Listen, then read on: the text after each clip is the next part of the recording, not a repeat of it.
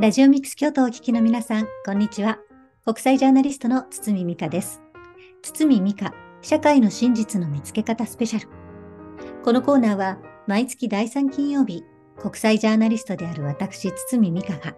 ニュースや政治、社会の真実を知ることで、世の中にあふれる様々な情報を読み解き、幸せな未来を作るためのお手伝いをしたいと思っています。え今日も引き続き、私の最新の著書、幻冬写真書、堤美香のショックドクトリンや、文春新書、食が壊れるなどで取り上げているテーマ、他にもタイムリーな話題を交えながら、今一体日本と世界で何が起きているのか、解説していきたいと思っています。えそれでは早速本日取り上げるのは、女性が社会を変える力です。え岸田総理の内閣改造が発表されました。え今回ですね、女性の大臣ですね、閣僚が過去最多の5人入ったということで、まあ、結構、ま、話題になっています。まあ、実際にはね、誰をど、どの女性を入れたらいいかっていうのが実はとても選ぶのが大変だったと、あの、いうことがですね、あの、出てきているんですけれども、なんでそんな大変なのか。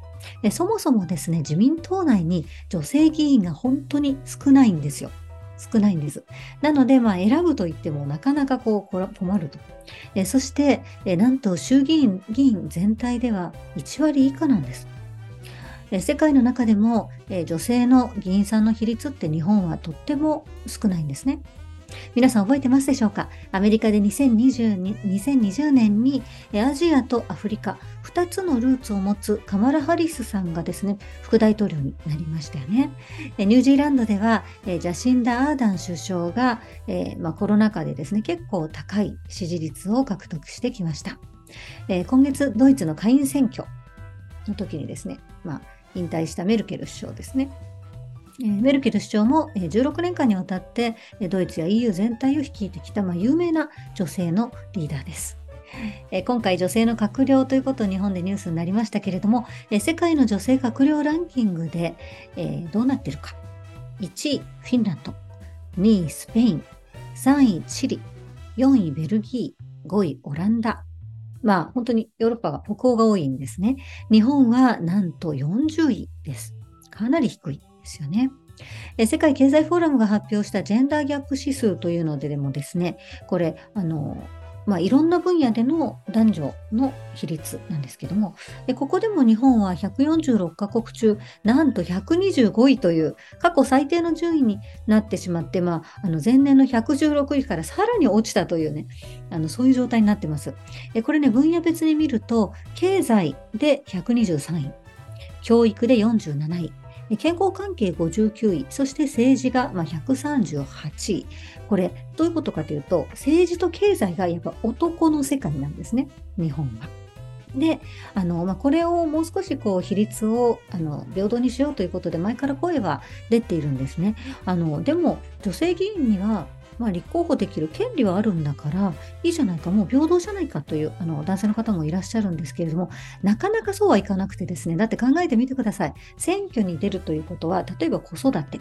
それから介護。えほぼ女の人の仕事というあの社会的なイメージが強い部分を誰かに任せなきゃいけない、まあ、そういう負担があったりですとかそれから選挙に出るとですねあの落ちた時に圧倒的に仕事上で不利なんですねやっぱり。女性とても不利になります。なのでこれはですね経済の分野でえまず女性があのいろんなこう例えば再チャレンジしやすしやすかったり、子育てや教育や介護の部分でもっとあの公的な支援を増やしたり、そういうインフラを作ることでよりあの政治に参加しやすいという、まあ、そういう順番なんですね。えー、そして、えー、今ですね、出ているのが、えー、例えば女性議員の割合をまあ、一定のパーセンテージは入れなきゃいけないという、まあ、クォーター制度というのがあるんですよ。これいろんな海外でも使われています。で、これをですね、日本でもあのやった方がいいんじゃないかって声は前から出てます。で、もちろんね、数だけ増やしても、あの、なんか中身おじさんみたいな女性議員も たくさんいるし新自由主義の女性議員もたくさんいるから男女っていうことでもないんじゃないのっていう声もあるんですけどね。それでもそれでもですよ、えー、海外ではこういうデータが出ています。地方議会に女性議員が1人増えると公立保育のサービスが約40%拡大すると言われてるんです。で、これはですね、あの例えば、どういうことかというと、女性議員による、えー、そういった政策の賛成票が増えるということよりもですね、女性議員が増えることによって、女性議員たちが積極的に政策を決める議論へ参加ができる。政策決定にあの影響を持てると、影響力を持てる場所にあの女性議員が増えると、まあ、そういうあのメカニズムができることで、まあ、保育ですとか介護とかそういうサービスが、増えていくと。いうことなんですね。そしてまた途上国ではですね、女性議員が増えると、教育と健康分野でやはりですね、公的な予算というのが増えましたと。これが増えたことによってあの学歴によるジェンダー格差の解消ですとかね。え、それから赤ちゃんの死亡率が減ったというあの研究結果がですね複数から出てもいるんですね。で本当に女性議員が女性があの政策決定とか社会のルールを決める場所にたくさんあのしっかり入ることでやっぱり随分社会って変わるんだなというふうに思いますね。あの私が昔あの国連で働いていた時にですねあのルワンダ出身のですね女性議員さんに会ったんですね。でルワンダって皆さんご存知でしょうか？なんかあの土族と仏族という同じ民族同士のあの対立殺し合いがあのひどい殺し合いがあの起きた歴史がある国なんですけれどもえその時にですねあのいろんなそういう逆説紛争が終わった後に何に一番政府が予算を投じたか国を立て直す時に一番たくさんしっかり予算を入れたのが教育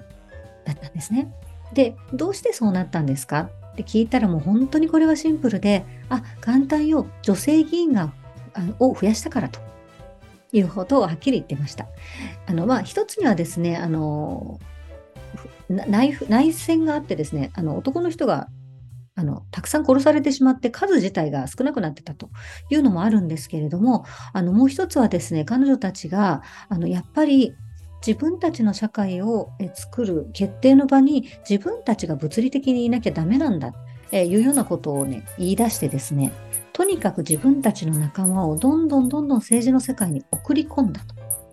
まあ落選するかもしれないし、当選するかもしれない、資金が足りないかもしれない。これはわからないけど、とにかく政治の世界に参加しましょうという合意を取って、どんどんどんどん地方から送っていったんですね。その結果、非常に教育予算をたっぷり取る国になったと。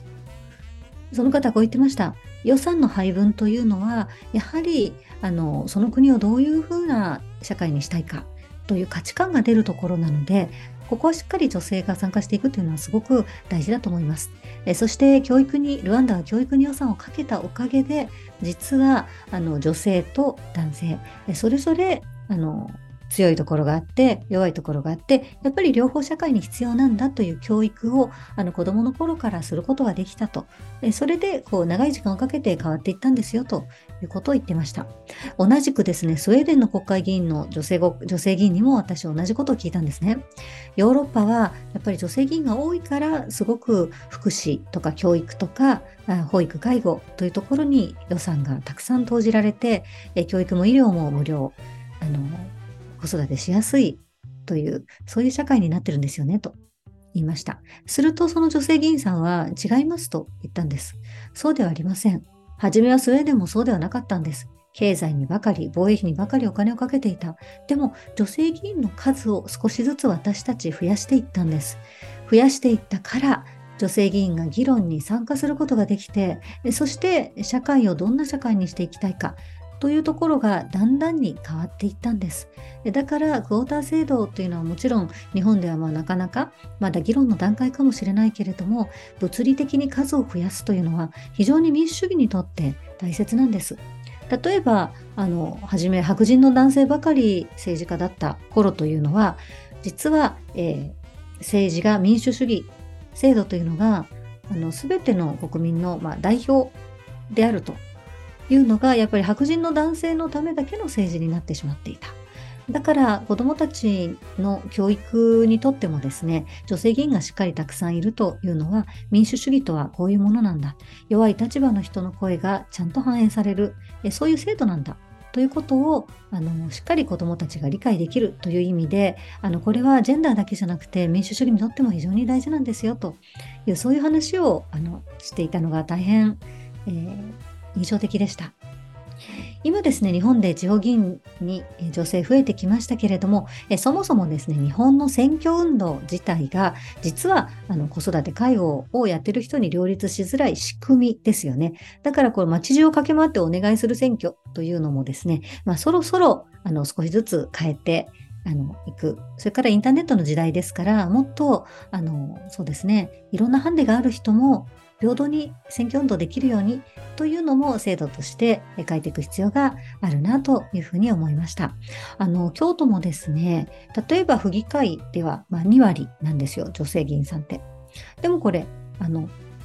衆議院全体の女性議員さん1割ですから、まあ、それよりはやや多いんですね。で、最近、あの、京都の市議会議員さん、あの、結構女性議員さんも増えてきています。えなので、本当にこれからだなというふうに思っています。あの、自民党もですね、今年の6月に今後10年間で、え党内の女性の国会議員の割合を、え現在の12%から30%に引き上げると。発表し、えー、新人女性候補に100万円渡しますというようなことを打ち出していましたけれども、やはりですね、あの、こう、男の人の意識をまず変えていくということ、それから女性があの経済的にもそういうルール作りのとかに参加しやすいようなインフラを作っていく。そこがすごくこれから大事になってくるというふうに思います。ちなみにですね、女性の方が長生きで元気なので、あの、やっぱり政治の世界にもっともっと女性が入るというのはそういう意味でも非常に大事だと。あの、最近のニュースでですね、京都で100歳以上の京都府民が過去最多になったというすごいニュースがありましたよね。皆さん聞きましたか？しかも最高齢の女性、112歳の女性なんですよ。トップが。112歳の女性。私、あの、東京から来た時に、あ、京都の人って本当によく歩くよなって、やっぱりよく歩くので足腰が強いなという印象がすごくあったんですけれども、やっぱりですね、この足腰、たくさん歩いて足腰をが鍛えられてるっていうことが、あの、すべてのですね、こう、健康の秘訣だと言われますけれども、まあ、そういう意味でも、あの、京都の女性強いな、もう本当に長生きだな、と いうことを、あの、つくづく思っています。なので、これからの地方選挙、それから来年市長選挙もありますけれども、ぜひですね、あの、女性の声が反映されるように、より多くの女性が参加できるように、あの、それが社会を良くしていくと